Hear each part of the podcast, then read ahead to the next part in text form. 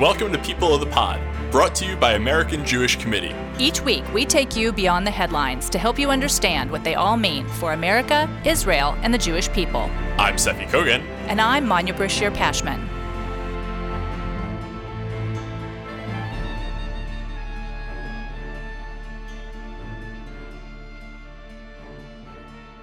I'm a beast, a callous hypocrite.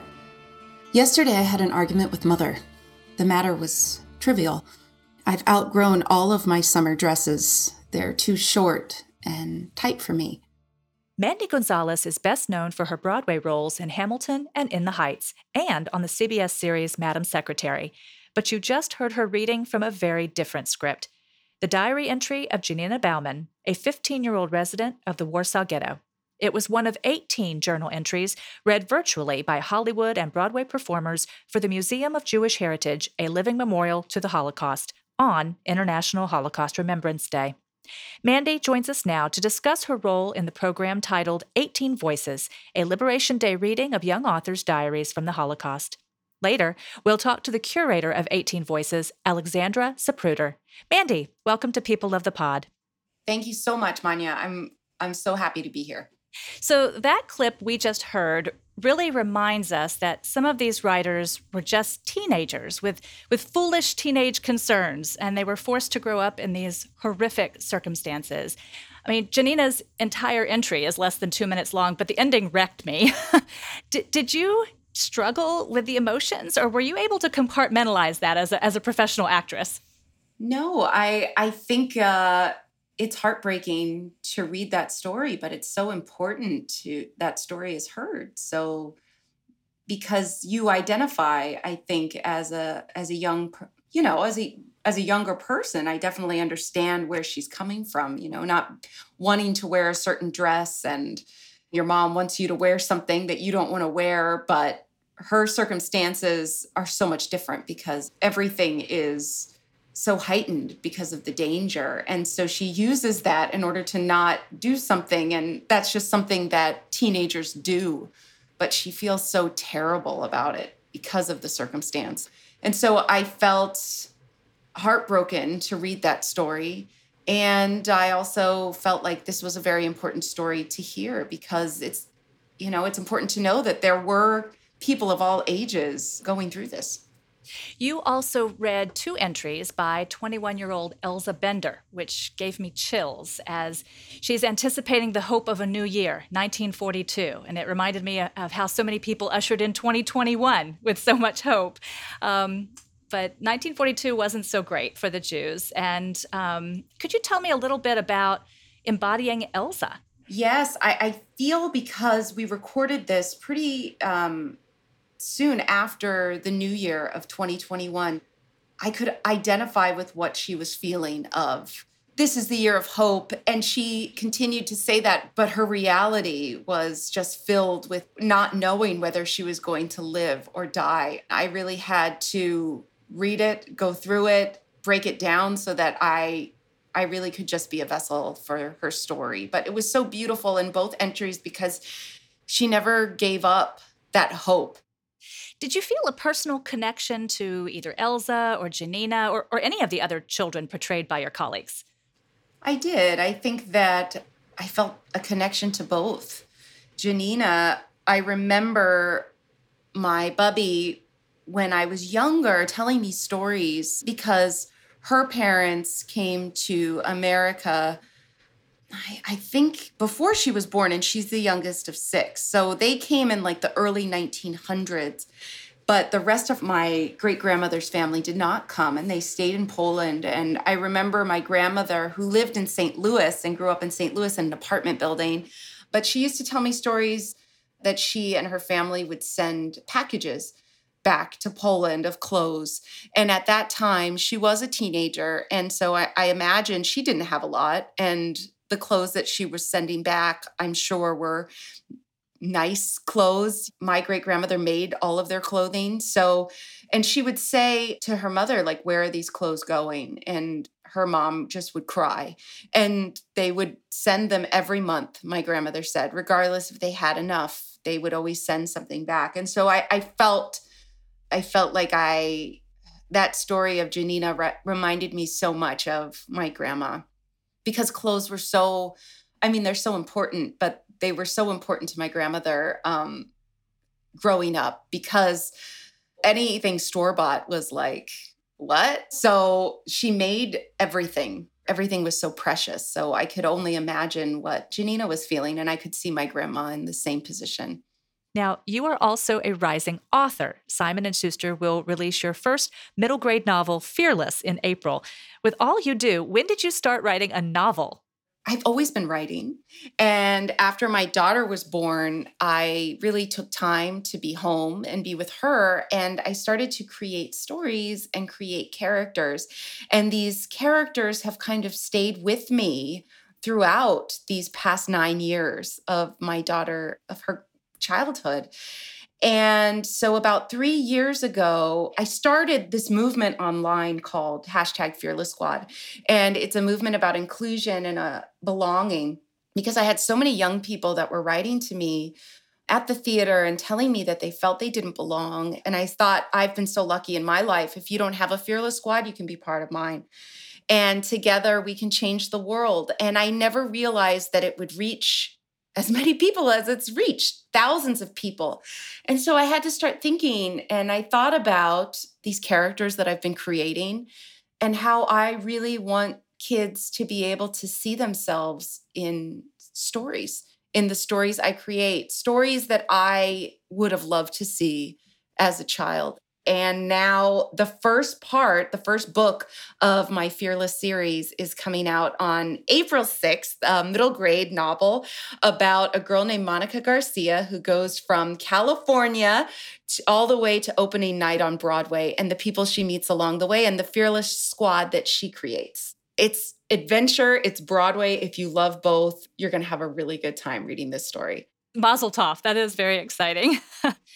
I'm going to switch gears a little bit. There has been a lot of discussion in this past year, especially about confronting misperceptions within our own Jewish community. Um, Jewish institutions are striving more to include Jews of color and kind of reconsider this obtuse notion of what it means to look Jewish. As a Jewish Latina, do you struggle with or encounter that lack of awareness or, or feel marginalized in any way? Absolutely. I think growing up in a small town in California, you know, my father is Mexican American, my mother is Jewish. They met as pen pals while my father was in service during the Vietnam War. And I remember my mother telling me about uh, the letters that she would write to my dad and telling him that she was Jewish. And my father came from a very small town and he didn't know what that was. And, and so my mom kind of had to explain it. And then when they fell in love and got married, when he came back from the war, my mom said that our children are Jewish. And my dad just said, okay. And he would go with us to temple, and we were bat mitzvah. I was bat mitzvah, my brother was bar mitzvah. And um, I felt like always a little bit that I did belong, I didn't belong because I had so many people that would come up and say, Oh, you're Gonzalez? Like you're Jewish? I always kind of had to explain myself and then to other people uh, the opposite. So i think um, now i see my daughter as she's in hebrew school and all of the different kids that now go to to school. And she doesn't have that same experience because the community has been so incredibly welcoming. And not that my community when i was younger wasn't welcoming but i just think i just think i was so lucky because i had a father who was so proud of who we were. And um, you know, would wear the yarmulke and uh, and come in with us and and never looked at things as us being different. We just who were who we were. Mm-hmm. I'm going to shift gears once again uh, because you two are a survivor. It's been a year since you very courageously announced you had breast cancer, uh, and then the pandemic hit. how, how is your health? Thank you so much, Manya, for asking me. Um, I'm doing really well. Thank you. Uh, you know, I had my scans uh, last month, and I'm happy to say that uh, my scans were clear and I continue to thrive. The thing that's so hard for me, like I said, I'm very close to my family, and not being able to have my mother with me during this time or my sister was very, very hard. But I felt like the community around me surrounded me with so much love and hope. And my husband was just such a incredible rock for my family. But I'm so happy to say that I made it. Cancer does not run in my family. I had just turned 40. It was my first mammogram. And I never thought that I would be one that was a part of this journey. And I feel so lucky to have gone through it so now that I can advocate for others. It is very common to go through this in the Ashkenazi, if you're Ashkenazi Jewish, as well as if you have Latino heritage. You shouldn't feel like, well, it's not in my family, therefore it won't happen to me. You should always advocate for yourself to to get checked because early detection is so important in any community, and uh, it having that uh, mammogram early really saved my life. Mandy, this has been a wonderful conversation. Thank you so much for joining us. Thank you so much.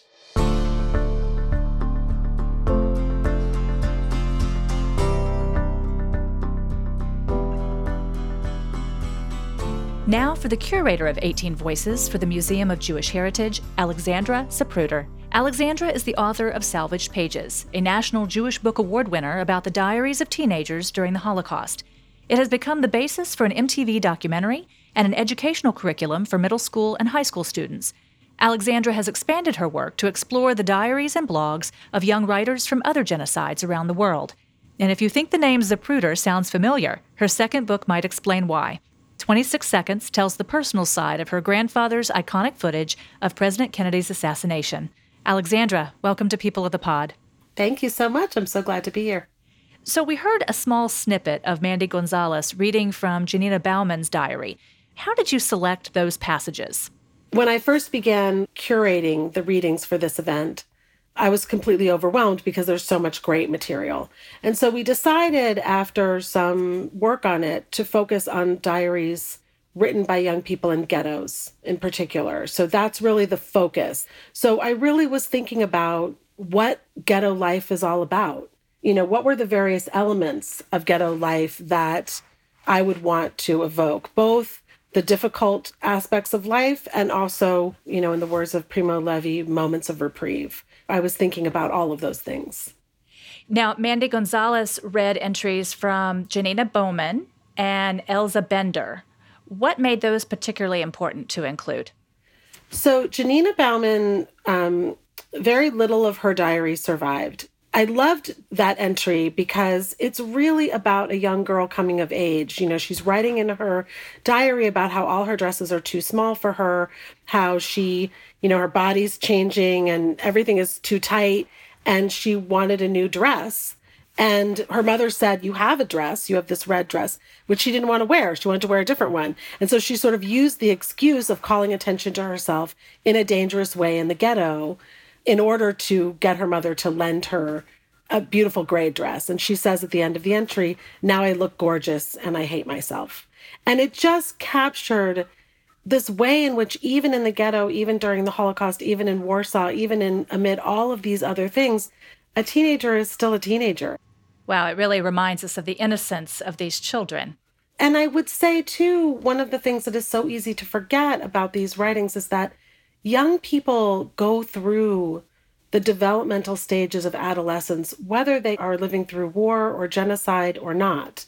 You know, you don't get exempt from those stages just because your life is in upheaval. And so, what you have in these diaries that's so amazing is the larger context of the war and the Holocaust and persecution sort of unfolding against the backdrop of their changing, struggling identities. And it makes them very rich and very powerful and very different from adult diaries, where, you know, our identities as adults are far more fixed. And what about Elza Bender? What about her story was particularly moving? Well, I adore Elza Bender's diary. It's one of the diaries I included in salvaged pages in my book. And, you know, Elza was a very quick witted, somewhat sarcastic, self critical kind of person. Her voice is very specific and it kind of cuts through the decades in a way that's really powerful, I think. And she writes in her diary about something that many writers write about, which is about the new year and the passage of time and the relationship between the passage of time and hope. And the idea that young people were watching these years go by, trying to survive until the liberation. And they were sometimes able to maintain hope in the face of that. Sometimes they lost hope. It was not consistent. It sort of depended on the circumstances, but that there was something, you know, very profoundly, again, very profoundly human about that. You wrote this book back in 2002, right? The original edition. How did you find the diaries and what led you to them? Well, I was very, very fortunate when I graduated from college. I returned home to Washington, D.C., and I got a job at the U.S. Holocaust Memorial Museum. And I was on the curatorial team for Remember the Children Daniel's Story, which is the museum's exhibition for young visitors.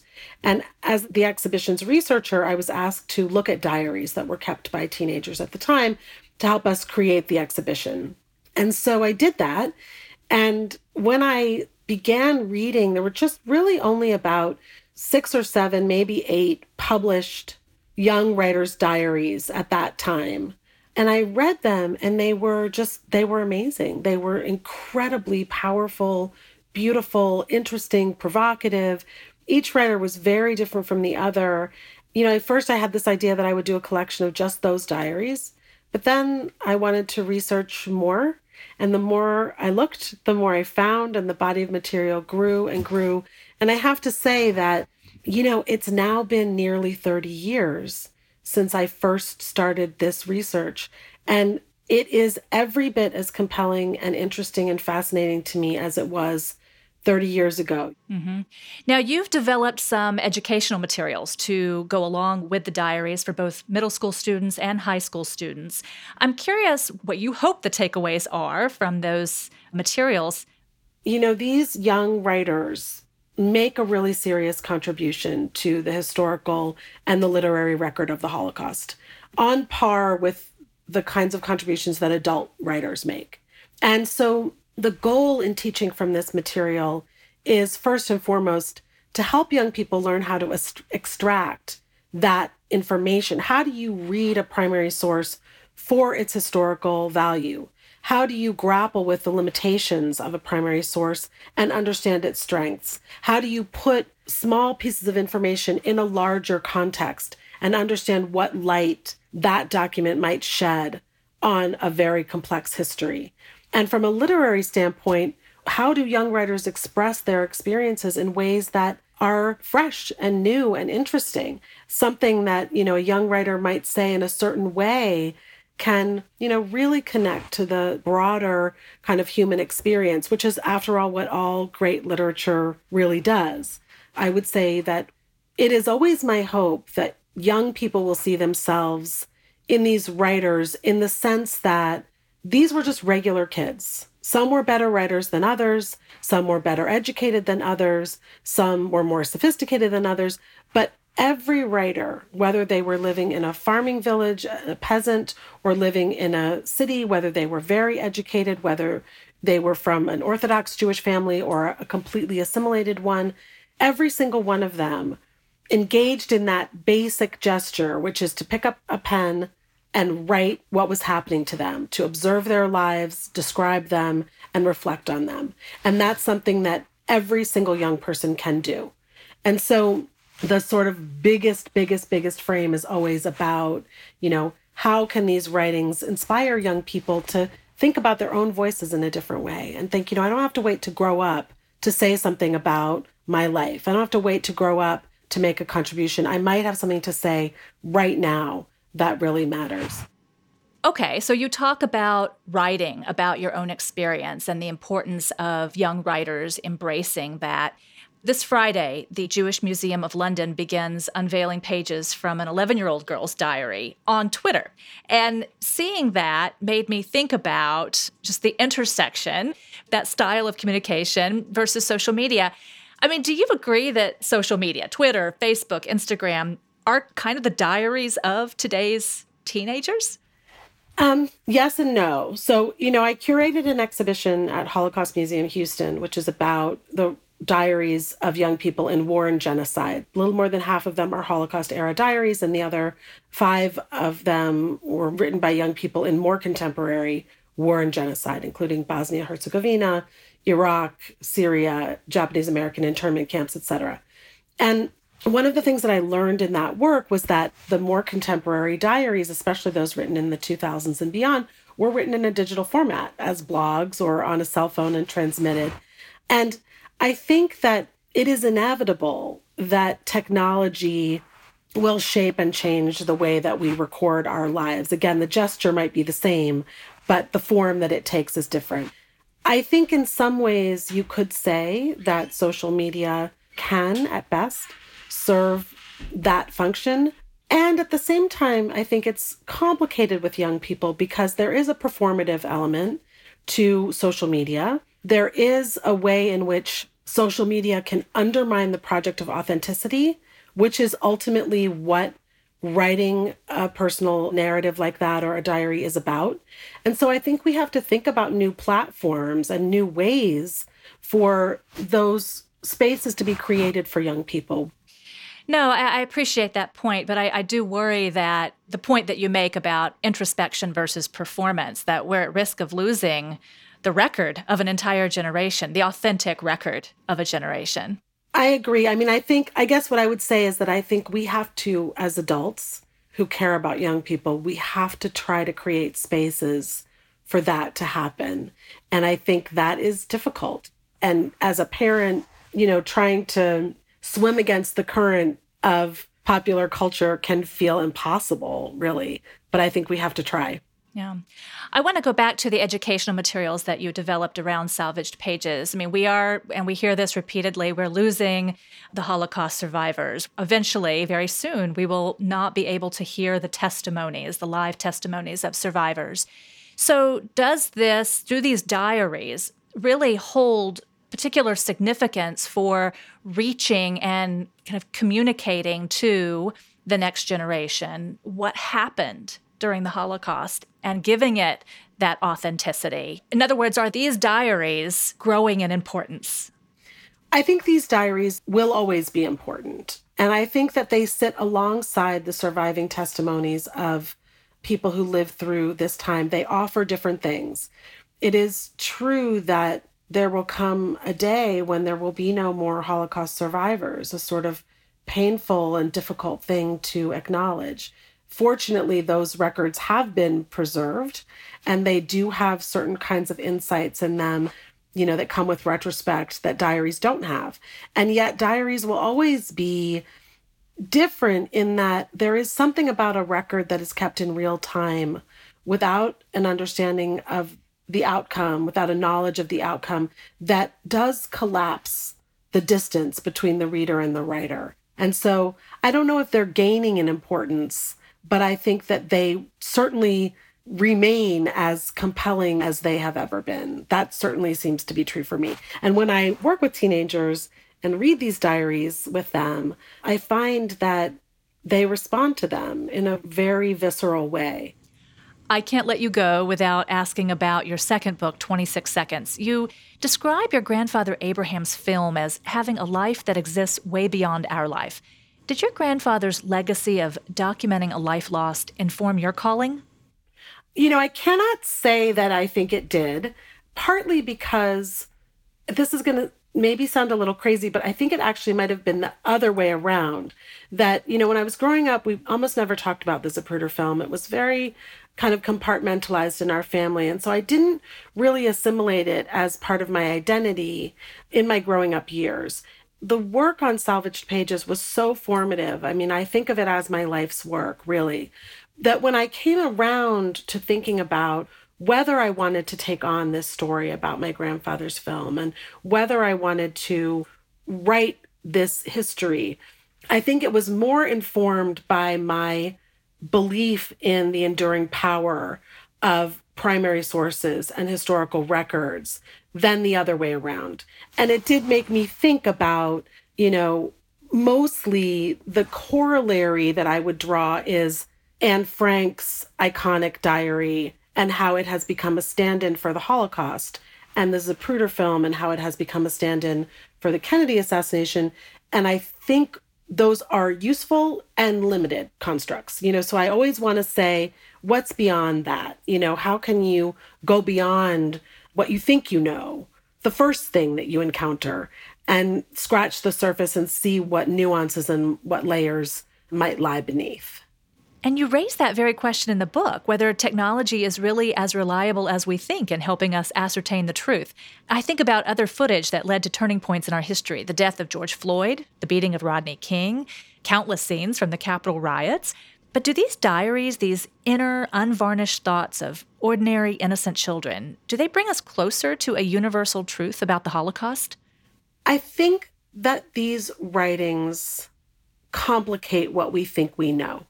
And I think that in the best version of our efforts to understand our lives, whether it is the past or the present, it is about going beyond the surface. It is about thinking about how these kinds of records can complicate what we think we know.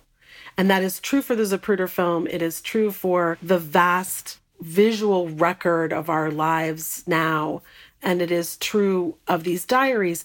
And, you know, this can get into some really difficult questions because, you know, there are a lot of people out there who question the authenticity of these events to begin with, whether the Holocaust happened, who killed President Kennedy, and who we all are at risk, I think, of having an individual record or an individual image sort of become the only lens through which we see reality. And we bring our own ideas to those records. When we're talking about the Holocaust, what is most useful, I think, is to connect to the humanity of the people who lived it. The more we are able to connect to the humanity of other people, the better people we will be. Thank you for joining us, Alexandra. Thank you so much for having me. And you can find a recap of 18 Voices on the Museum of Jewish Heritage website. We'll provide the link in our show notes.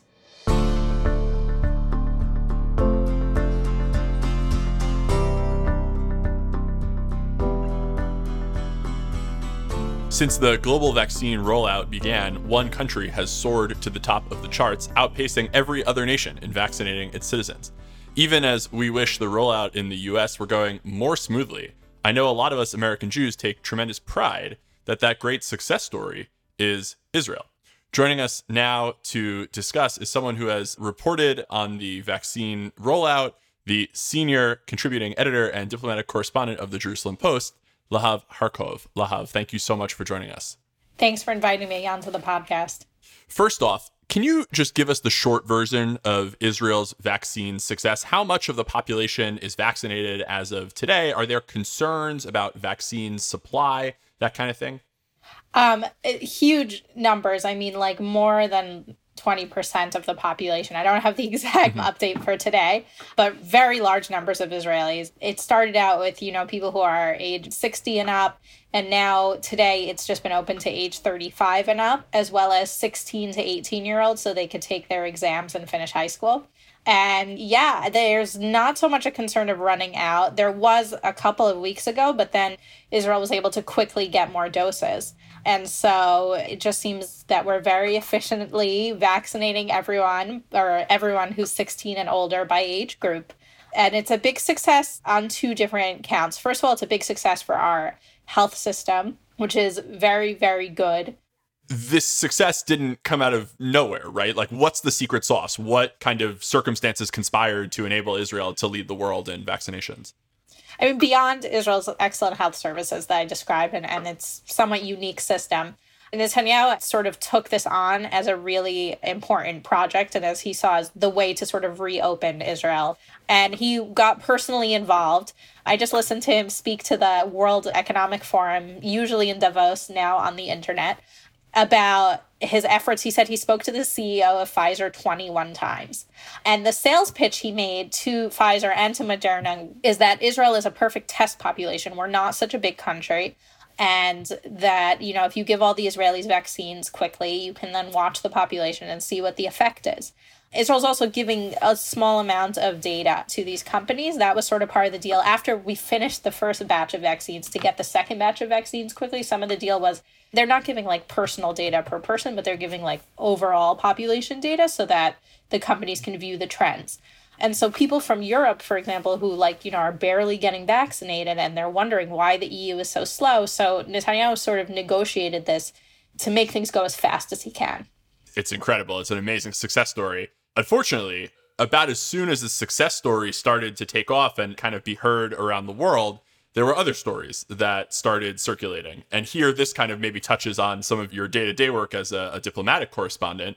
These stories were blaming Israel for not vaccinating the Palestinians. Obviously, I mean, I feel comfortable saying this about myself, and I think I can extend it to you. None of us want to see Palestinians or anyone else dying from the virus. But what do you make of these stories? I mean, in your journalistic research, have you or your colleagues discovered Israel to have any such responsibility? So, first of all, of course, you know, I would like people to be healthy and not catch coronavirus and not get sick, and that includes the Palestinians. But even beyond the sort of humane side of it, Israel should want Palestinians to be vaccinated for quote unquote selfish reasons because we are a population that mixes a lot. You know, the borders are, yes, there are checkpoints and yes, there's a security barrier, but the, these are populations that mix a lot. And until the Palestinians get coronavirus under control, which they're doing pretty well, all things considered, but uh, unless they get it under control, you know, it'll continue to affect us as well.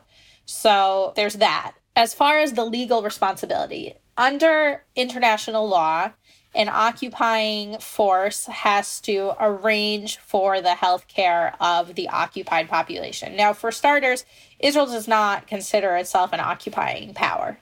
The territory is disputed. It's not occupied territory, at least under how Israeli legal authorities understand the situation to be.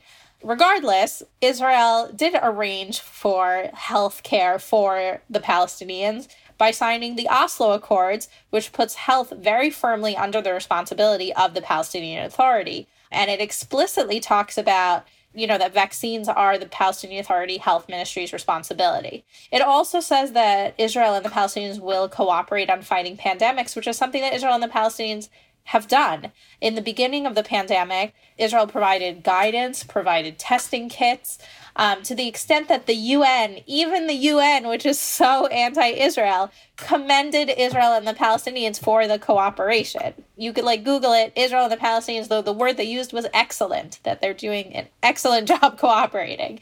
But then in about May, because of the Trump peace plan and Israel considering extending its sovereignty to parts of Judea and Samaria, the Palestinian Authority cut ties with Israel and didn't renew the ties basically until after Biden was elected. And, you know, in that time period, Israel ordered vaccines. You know, even after the Palestinian Authority never asked Israel for help with the vaccines. So Israel went along and took care of its own population as opposed to, you know, the neighboring population that does have its own, you know, basically autonomous government. The Palestinian Authority has taken care of its own vaccination. Is obviously, you know, Israel's number one in the world by far right now with vaccines, but it's participating in the World Health Organization's vaccine aid program, and they've also used some of their own funding to order the Russian vaccine and the AstraZeneca vaccine. They couldn't get Pfizer or Moderna, which were the first ones that were available, because they didn't have the facilities to keep it in a deep freeze, which is what's required. And they're supposed to start getting vaccines actually last week from Russia, and then there was some sort of technical issue because Israel and the Palestinian Authority had actually already coordinated it, and Israel was ready to facilitate that transfer, um, but then it never happened. And I'm pretty sure that was like the news over the weekend. Today is Wednesday when we're recording this, and I haven't heard an update since the weekend on that. But certainly, Israel's not doing anything to block Palestinians from getting the vaccine, which is something that a lot of news reports have said. Beyond that, Israel is vaccinating some Palestinians who are in Israeli prisons. Israel just started doing that a few days ago. And also, if the claim is that Israel is racist and is trying to kill the Arabs, which is both absurd and obscene, well, Israeli Arabs have the exact same access to vaccines as any other Israelis do.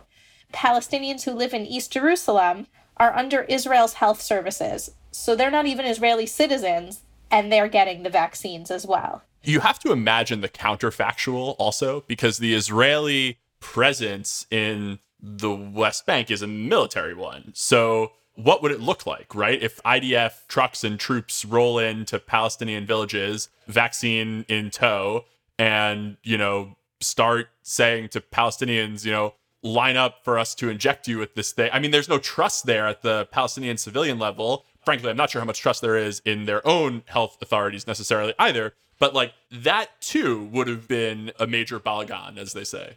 Yeah, I mean, you have like professors at Rutgers like claiming that Israel harvests Palestinian organs even when nothing remotely looks like Israel's doing that. So can you imagine if Israeli soldiers were injecting Palestinians with something, even if it was so well intentioned? Like when Israel has good intentions, nobody gives us credit for it. So you could imagine.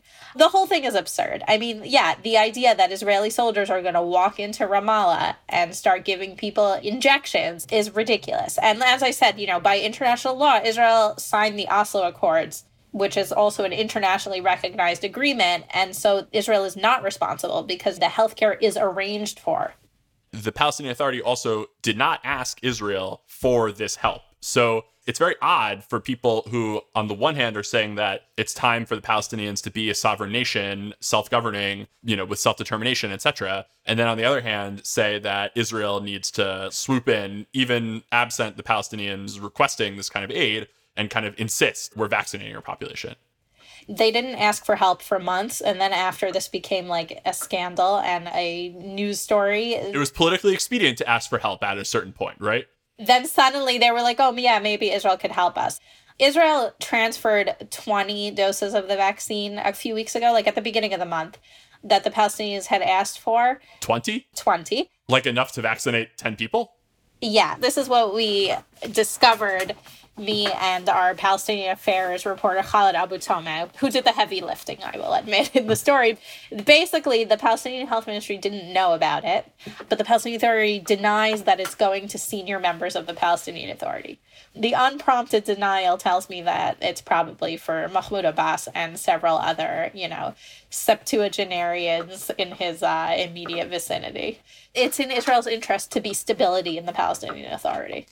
Well, Lahav, this was a great quick summary. Help us all get kind of boned up on this non scandal and also take a little bit of pride in the way that Israel has been handling the vaccine rollout. If you have not been vaccinated yet, I hope that your day comes soon. And we thank you so much for joining us on People of the Pod. This is the thing that makes me feel young that I still am not eligible for the vaccine. So, yeah, me neither. But in America, that just means I'm under the age of 65. right. Thank you so much for joining us on People of the Pod. Thank you.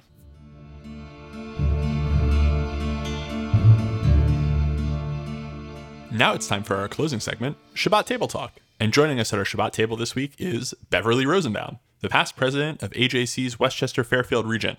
Beverly, when you're talking with your family at your Shabbat table this weekend, what are you going to be talking about? First, I want to thank you, Manya and Seffi, for inviting me to join you today. As you know, we just commemorated International Holocaust Remembrance Day this week, marking the 76th anniversary of the liberation of Auschwitz, the most notorious Nazi concentration camp and the epitome of evil.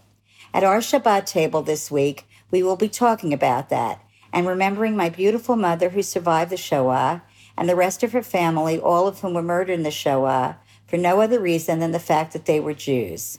My mother and her family are with me every day in everything that I do to try to continue their legacy and give meaning to their tragic past. I grew up thinking it was normal for mothers to wake up screaming from nightmares, not realizing how unique and troubling that was until I was old enough to understand what her nightmares were about. My mother, Margot Brenner Block, was born in Berlin, Germany in 1926. She was the oldest of three children in a very close knit, loving family. When she was just seven years old, Hitler came to power, and her life changed dramatically as the rights of Jews in Germany steadily eroded. On November 9, 1938, Kristallnacht, the Night of Broken Glass, was perpetrated by the Nazis, and her home and its attached fur store were almost destroyed. My grandparents had been trying to secure visas to get out of Germany, and after that night, they were even more desperate to do so. Sadly, they faced impossible quotas and closed doors. To make a long story short, At age 14, my mother was taken from her grandparents' home in Poland, separated from the rest of her family, and sent to the concentration camps. She spent the next four years enduring unimaginable starvation, dehumanization, and brutality, working as a slave laborer in multiple camps. She held on to her humanity and her dignity in whatever way she could through small acts of defiance.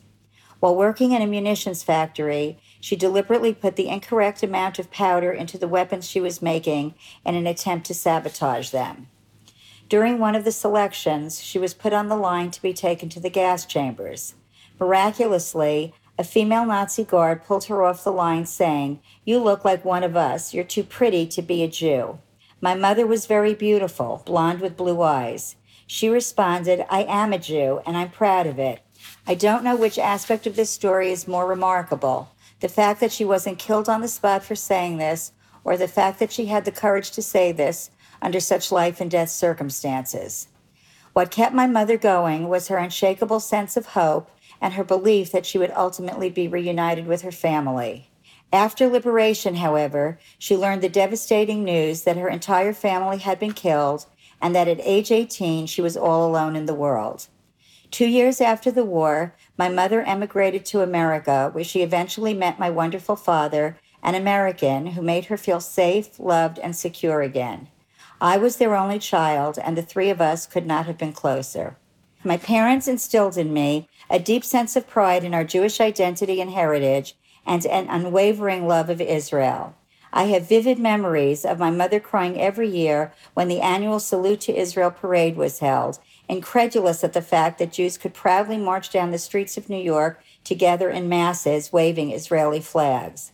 As a child, Israel was only a dream to my mother, an imaginary place that Jews prayed about returning to, and she never stopped being in awe of it having become a reality.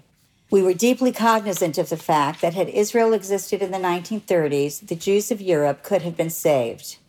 This week at our Shabbat table, we will also be talking about the lessons we need to take from the Holocaust, particularly now in light of recent events. We have been witnessing an alarming resurgence of anti Semitism in Europe for a while, and now, quite disturbingly, we have also been witnessing it here in the United States. From Charlottesville to Pittsburgh to Poway to Monsey, as well as to the college campus where anti Semitism is often masked as anti Zionism. And of course, the recent siege of the Capitol, conducted by a mob that included neo Nazis, white supremacists, and other right wing extremists, was nothing short of an attempt to overthrow our democratic values. The lessons of the Holocaust require us to recognize the stinging poison of hatred and intolerance in any form and the necessity of being upstanders rather than bystanders when we see any acts of anti Semitism, hatred, or bigotry.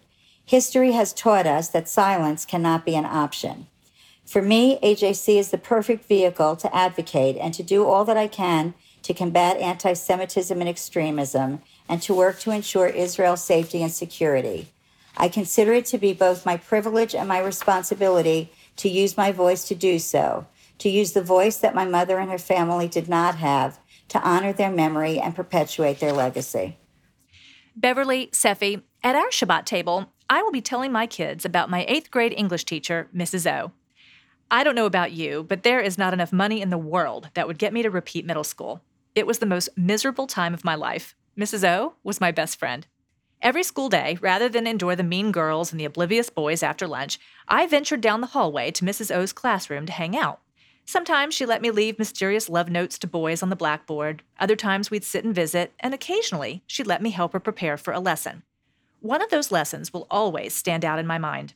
Mrs. O introduced me to Anne Frank's diary. In fact, she didn't just introduce me to it. Much like the readings at the Museum of Jewish Heritage this week, she had me read Anne Frank's words out loud on a cassette tape that she played for students for years to come. Mrs. O retired from teaching 23 years ago, but you never lose touch with your best friends. I called her this week after the interview you just heard with Alexandra Zapruder. Now, you may recall I asked Alexandra about the curriculum she designed around Salvaged Pages, the collection of children's diaries from the Holocaust, and what she hoped students would take away. I was a little taken aback by her answer. I expected her to say the capacity of human cruelty, a formative moment in Jewish history, the key to understanding the dangers of anti Semitism. Instead, she said she hoped every young person would see themselves in the diaries and feel empowered to write and contribute to the world. Of course, Holocaust education is also an objective, but it wasn't the first one she named. I asked Mrs. O, why did you have us read Anne Frank? Anne was at that age, she said. She had decisions to make, and even though it was during World War II, there wasn't that much different between what teenagers face and what Anne faced. She told me that when the state of Texas issued a new reading list and a new set of books for middle school students, Anne Frank was not one of the titles. So Mrs. O asked if she could keep a classroom set, which she handed out to students to read along with the young girl on the cassette tape. Then I asked Mrs. O, Did you know I was Jewish? No, she said. I don't think I knew that until you got married. I told her I was sorry I didn't share that. I had my reasons. I was already escaping to my English teacher's classroom at lunchtime. I wasn't about to tell the mean girls in Waco, Texas that I was Jewish. Mm, I could see that, she said.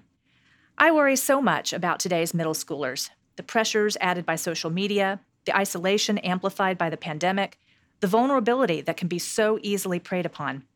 I can't think of a better objective than to empower young people to confidentially chronicle their experiences both for their own mental well being and for future generations. I don't know why I was so surprised by Alexandra's answer. After reading Anne Frank, I didn't embrace my own Jewish heritage. If anything, I cowered from it even more. Middle school. But I did see the power of picking up a pen. My identity as a journalist began to take shape in Mrs. O's classroom, and for that, I will always be grateful to her and to Anne Frank. And as this body of literature expands, I am hopeful for future generations of miserable middle schoolers. And that's what we'll be talking about at our Shabbat table. Seffi? Happy New Year, everybody! No, I'm not a month late. Today, as I record this, on the morning of January 28th, or the 15th day of the Hebrew month of Shvat, is one of the Jewish New Years. That's right, I said one of. The rabbis of the Mishnah explain that there are actually four New Years on the Jewish calendar.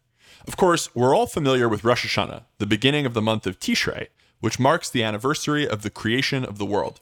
Tishrei, despite being the month with the most famous Jewish New Year, is actually not the first month on the Jewish calendar, at least according to the Torah. It's the seventh month. The first month is Nisan, the month the holiday of Pesach falls in. Therefore, the first day of Nisan is also a Jewish New Year. But wait, there's more. The first day of Elul is also a Jewish New Year, kind of a fiscal year. That one's really weird. We're not going to go into it. But the fourth New Year, the one we mark today, is Tu B'Shvat, the New Year for the trees. That's because, according to the rabbis, this date is when the majority of Israel's rainy season is behind us. From this point forward, the trees begin their process of renewing and awakening, and fruit begins to ripen. For that reason, it is customary to eat Israeli produce on Tu B'Shvat. So grab a date or some grapes, a fig, a pomegranate, some olive oil, or wheat or barley, and chow down to celebrate the new year. It's not exactly the champagne flute you're used to from December 31st, though it, could be. Grapes and the wine they yield are one of the aforementioned fruits. In recent years, in modern Israel, Tu B'Shvat has become a kind of Arbor Day, a time to appreciate the earth and the trees and to think about ecology and our fragile climate. This year, my roommates and I will be celebrating Tu B'Shvat just a bit late at our Shabbat table. I invite you to join us in doing so at yours. Happy New Year, or in Hebrew, Tu B'Shvat Sameach, and Shabbat Shalom. Shabbat Shalom. Shabbat Shalom, everyone. You can subscribe to People of the Pod on Apple Podcasts, Spotify, or Google Podcasts, or learn more at ajc.org slash people of the pod. The views and opinions of our guests don't necessarily reflect the positions of AJC. We'd love to hear your views and opinions or your questions. You can reach us at peopleofthepod at ajc.org. If you've enjoyed this episode, please be sure to tell your friends, tag us on social media with hashtag People of the Pod, and hop onto Apple Podcasts to rate us and write a review to help more listeners find us. Thank you for listening. This episode is brought to you by AJC. Our producers are Kukong Do and Atara Lakritz. Our sound engineer is TK Broderick. Tune in next week for another episode of People of the Pod.